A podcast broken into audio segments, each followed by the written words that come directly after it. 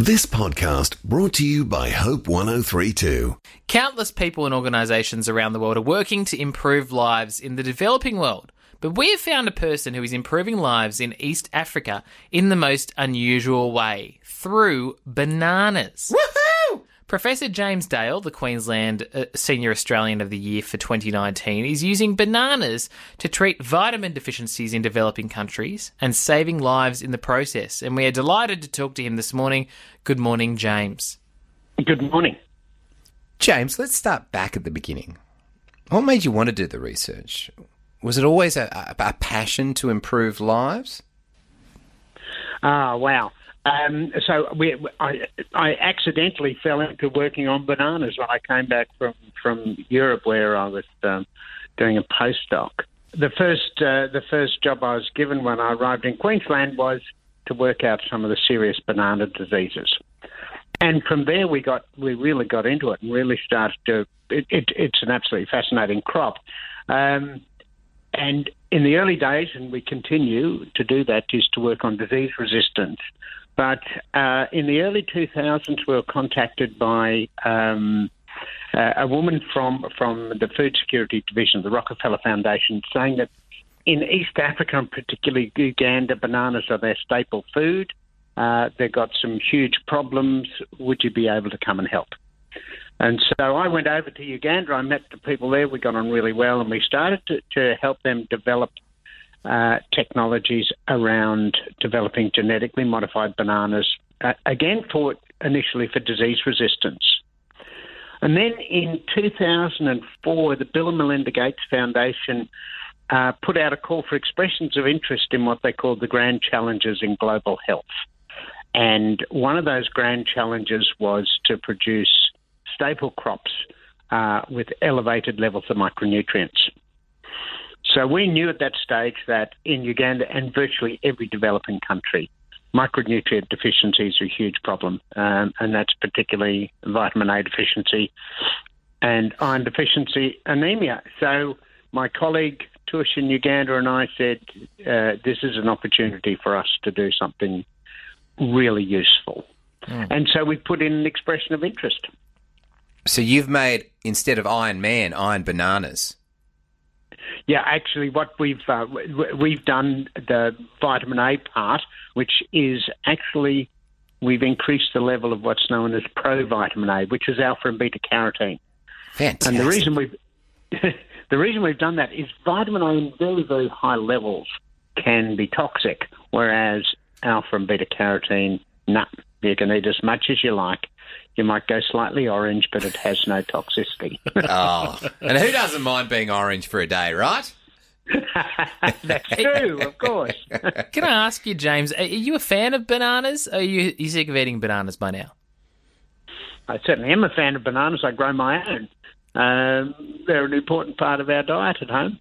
Fantastic. That's good. Tell us the the importance of these new bananas? Like, in what way they already started to make an impact overseas? Well, uh, uh, where, where we are now is we're just in our final stage field trials, which we have to go through. This is in Uganda, which we have to go through by demonstrating that and that they work in, in four different what's known as um, agroecological zone. So in, in the drier parts and in the wetter parts and in the higher parts. And the, so we're just doing that at the moment. And then once that's finished, we'll be able to apply for releasing the bananas to, to farmers. So that'll, that'll take a couple of years. Hmm. Um, so that's where, where we're at at the moment. The impact, the really big impact, we now know, for instance, in Uganda, and I said it's nearly every other developing country, the level of vitamin clinical vitamin A deficiency. This is so. This is kids and women of childbearing age that have clinical symptoms of vitamin A deficiency is running around about 10% in, in Uganda. It's worse in some other places. Um, and, and the worst outcome of that is, is that kids die. Mm-hmm. And, and, and, and, and, and also blindness, night blindness, uh, um, and, and problems with development of immune systems and brain development. There are all sorts of really nasty outcomes. Mate, I, I think of this, you know, this is a real world ap- application for something that's been developed in a lab, but that has meant, you know, I'm guessing hundreds of thousands of hours of tinkering and playing and failure and uh, setback. What was the proudest moment, the most exciting moment in all of this when you were like, team, I think we're onto something here and this is going to be huge? There, there were two. uh, when we started, we we didn't actually know how it, it had never been done before in bananas and, and banana fruit, and and so we really didn't know what was going to work and what we didn't. Uh, uh, and and and so what we, we did is we actually took a huge range of of, of what's known as transgenic lines through the field in Australia. So we de- developed the technology in Australia, and alpha and beta carotene are orange.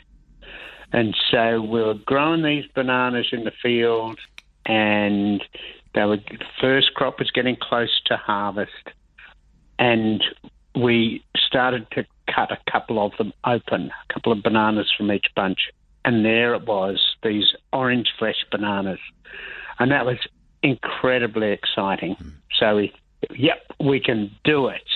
So that was the first thing. That was absolutely fabulous. And the second one, so we took the technology to Uganda, where um, we still work very, very closely with, with the team in Uganda. And again, the plants, were but these were their, their cooking bananas. These were the real thing. This is what we were going for. And they were in the field at the research station, and I was out there, and I said to one of our colleagues, um, Jerome, I said, dear Jerome, when are we going to be harvesting those so we can have a look? He said, they're pretty close. Let's have a look now and he snapped a banana open, and there it was. It was orange. And and uh, we we we used. We um, and I took a photo of it. It was just such an exciting moment. And that's our that's actually our the slide I use in, in as the final slide in our presentations.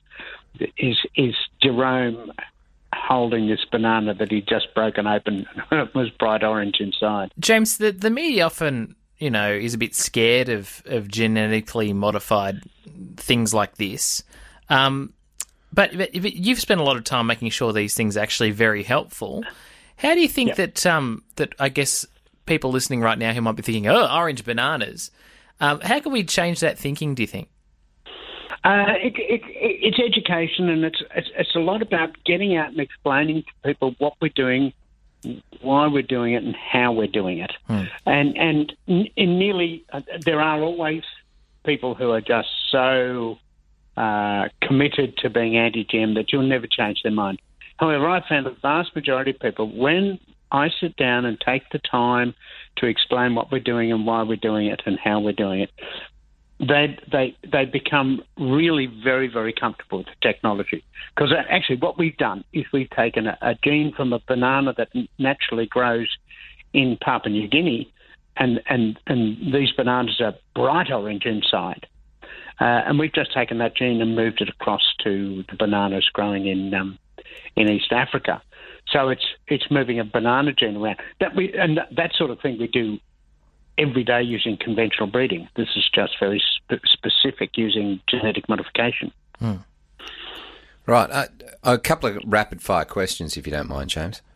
Sure. Um, one, how did the carrot department respond when they found out that you were able to make bananas with the same level of carotene as carrots? Uh, are you now at war? Do you have any comments on this? um, you know, I, that they haven't been in touch with us, and I think they're probably very, very uh, supportive. Oh, that's carrots good. Aren't a big, carrots aren't a big crop in Uganda. right, okay. Second question to you: In the process of doing this, because this has been years in the making, how much Harry Belafonte was played in the office through this process?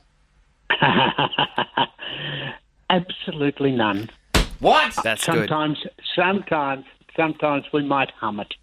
That's good. Mate, can I ask one more question? Sure. So you, you wrap this thing up. Um, we get the bananas planted. Um, what's what's the next project look like for you? I mean, this is a really significant one. But you, you wrap this. I mean, this thing sounds like it's close to completion. Do you have your eyes set on another prize?